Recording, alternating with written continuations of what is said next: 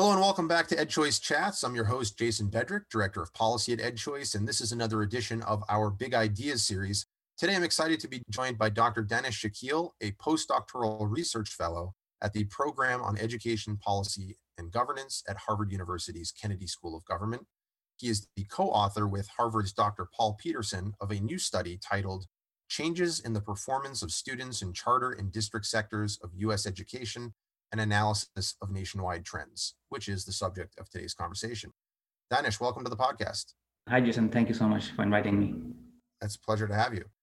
Before we dive into what you found in the study, perhaps we could just briefly cover what charter schools are. There's a lot of people who think that charter schools are private schools or that they can be religious schools or that they have test requirements to get in. So, just what are charter schools and what makes them different from traditional district schools? The public education in the United States is divided into two sectors. The first sector is the district schools, and the second sector is charter sector. Now, these charter schools were formed in 1990s, and then they grew up. This sector receives most of their funding from government at the local, state, and federal levels. And the district schools are governed by school boards or other official governing bodies. In contrast, charters are governed by non-profit organizations which are authorized by a public agency. So they are public schools in all regards, but they have some autonomy in comparison to their public counterparts. Okay. And your study compares these two sectors. It compares the traditional public school or district school sector and the charter sector using the NAEP, the National Assessment of Educational Progress. So, how did you make this comparison between the two sectors and what did you find? So we make comparisons of the gains for each cohort of grade four and grade eight across the two sectors. So our study is not comparing the two sectors at a single point of time. We are looking at overall trends over a 12 year period. So we start with the 2005 baseline year for which the charter data is very strong. And then we go to 2017 so each two year, the NAEP administers the survey in math and reading to samples of grade four, grade eight, and grade 12. The grade 12 data is not very good in terms of numbers, so we ignore that. And we only look at math and reading for every alternate year from 2005. The data which we use is restricted, which means that we have background level variables and it is very detailed. We also have socioeconomic status, which we measure by the number of books in home, or the computer availability in home and the student reported parental education level for grade 8. The SES data is not available for grade 4. So we use this data and the data is available up to 2017. Uh, after that, they have not released it publicly yet. So we compare a 12 year trend and, and then we do our analysis. Okay, so to be clear, you're not just doing a comparison of charter schools to district schools. What you're looking at is students that are in each sector separately, how are they gaining over time? And then you're comparing the gains from one sector to the gains of the other sector. Is that accurate? Yes. And we did that for a reason because many people might think that one sector is growing and the other is not growing. So we show that each of them is growing and then we take a difference. So we can show that there each of them is growing and the difference is this much. And then we interpret the difference. Critics, though, might point to the selection problem, right? Charters can't, as I alluded to earlier, charters are public schools. That means they're not private, they're not religious. They cannot have admissions requirements. You can't say, you know, you have to take a test in order to get in. If they're oversubscribed, they have to have a lottery.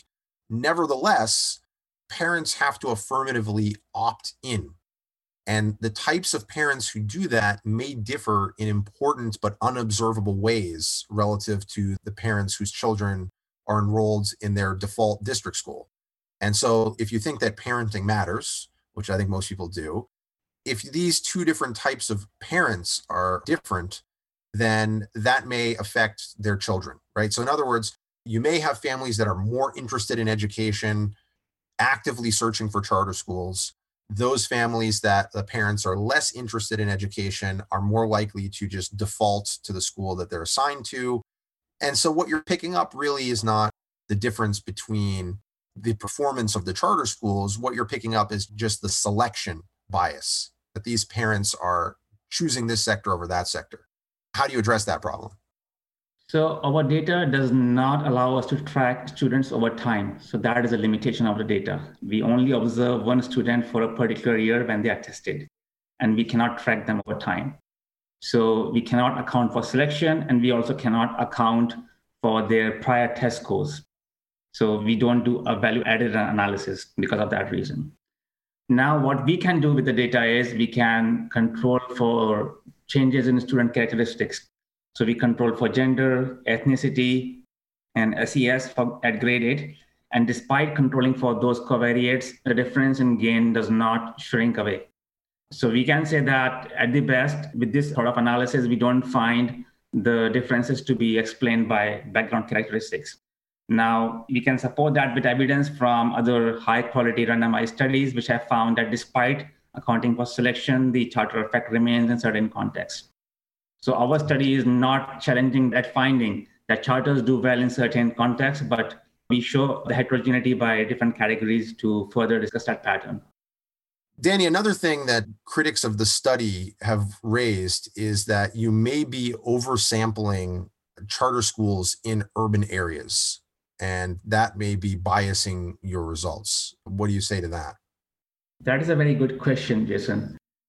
So what we can do is we can look at two surveys. One is the NAEP, which we are already using, and the other is the surveys collected by NCES for charters generally. Right. That's the National Center for Educational Statistics, which is a part of the Department of Education. Exactly.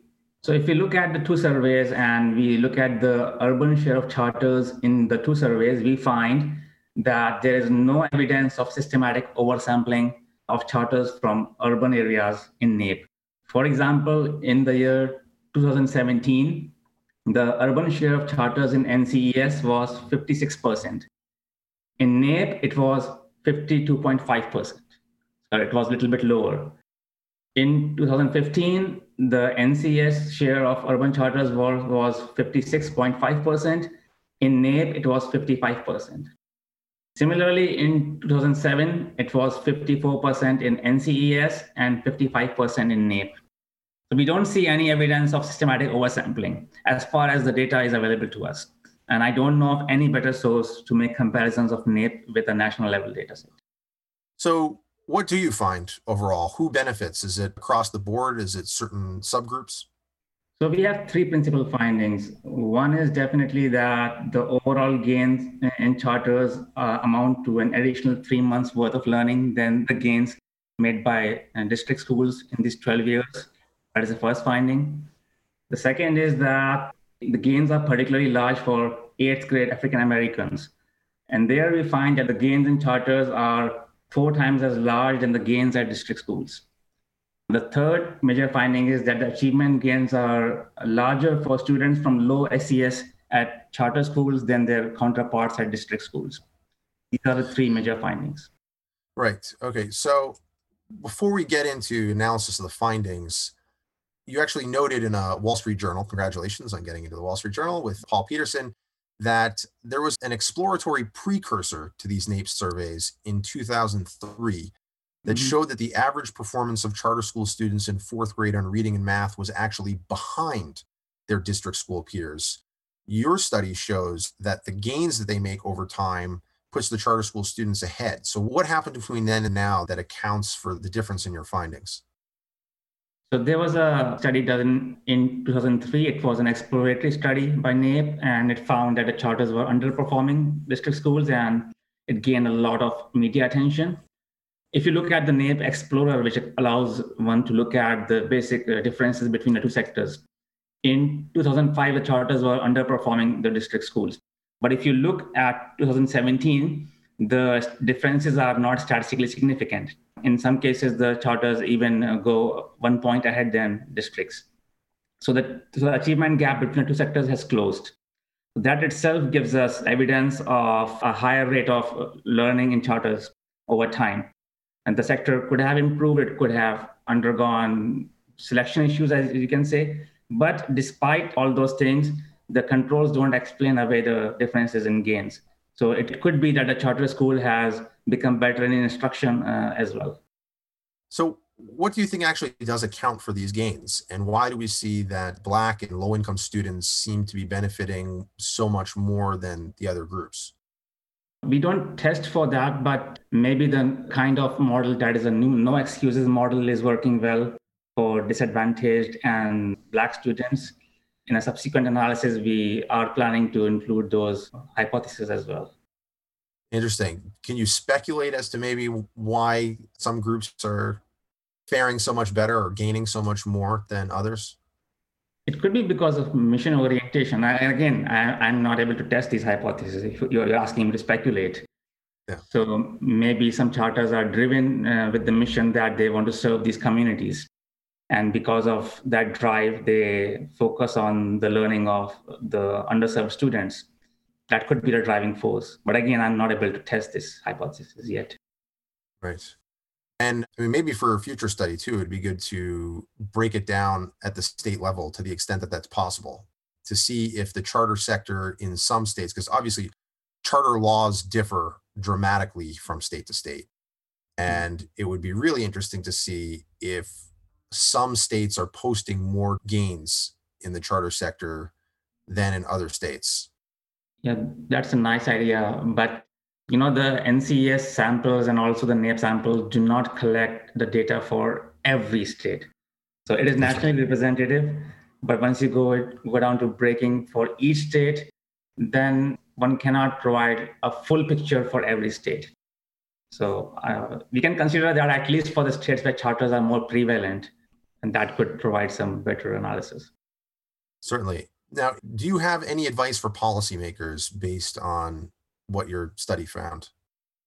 It seems to us that the opposition to charter is happening where the charters are actually performing very well. For example, in, in the Northeast, we see a large charter effect, but the political opposition is also very large there. So it could be that the opposition to charter at the political level is happening where the charters are performing very well. So policymakers should be aware of that. They might use some data uh, in their context to address that political backlash.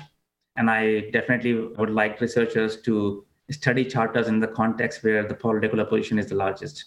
We are also planning to work on empirically testing this hypothesis that the political opposition is largest where the performance is largest. Our guest today has been Dr. Danish Shakeel, a postdoctoral research fellow at the Program on Education Policy and Governance at Harvard University's Kennedy School of Government. Again, he is the co author with Harvard's Dr. Paul Peterson of the study Changes in the Performance of Students in Charter and District Sectors of United States Education and Analysis of Nationwide Trends. Danny, thanks so much for joining the podcast. Thanks, Jason. For the pleasure to talk to you. My pleasure.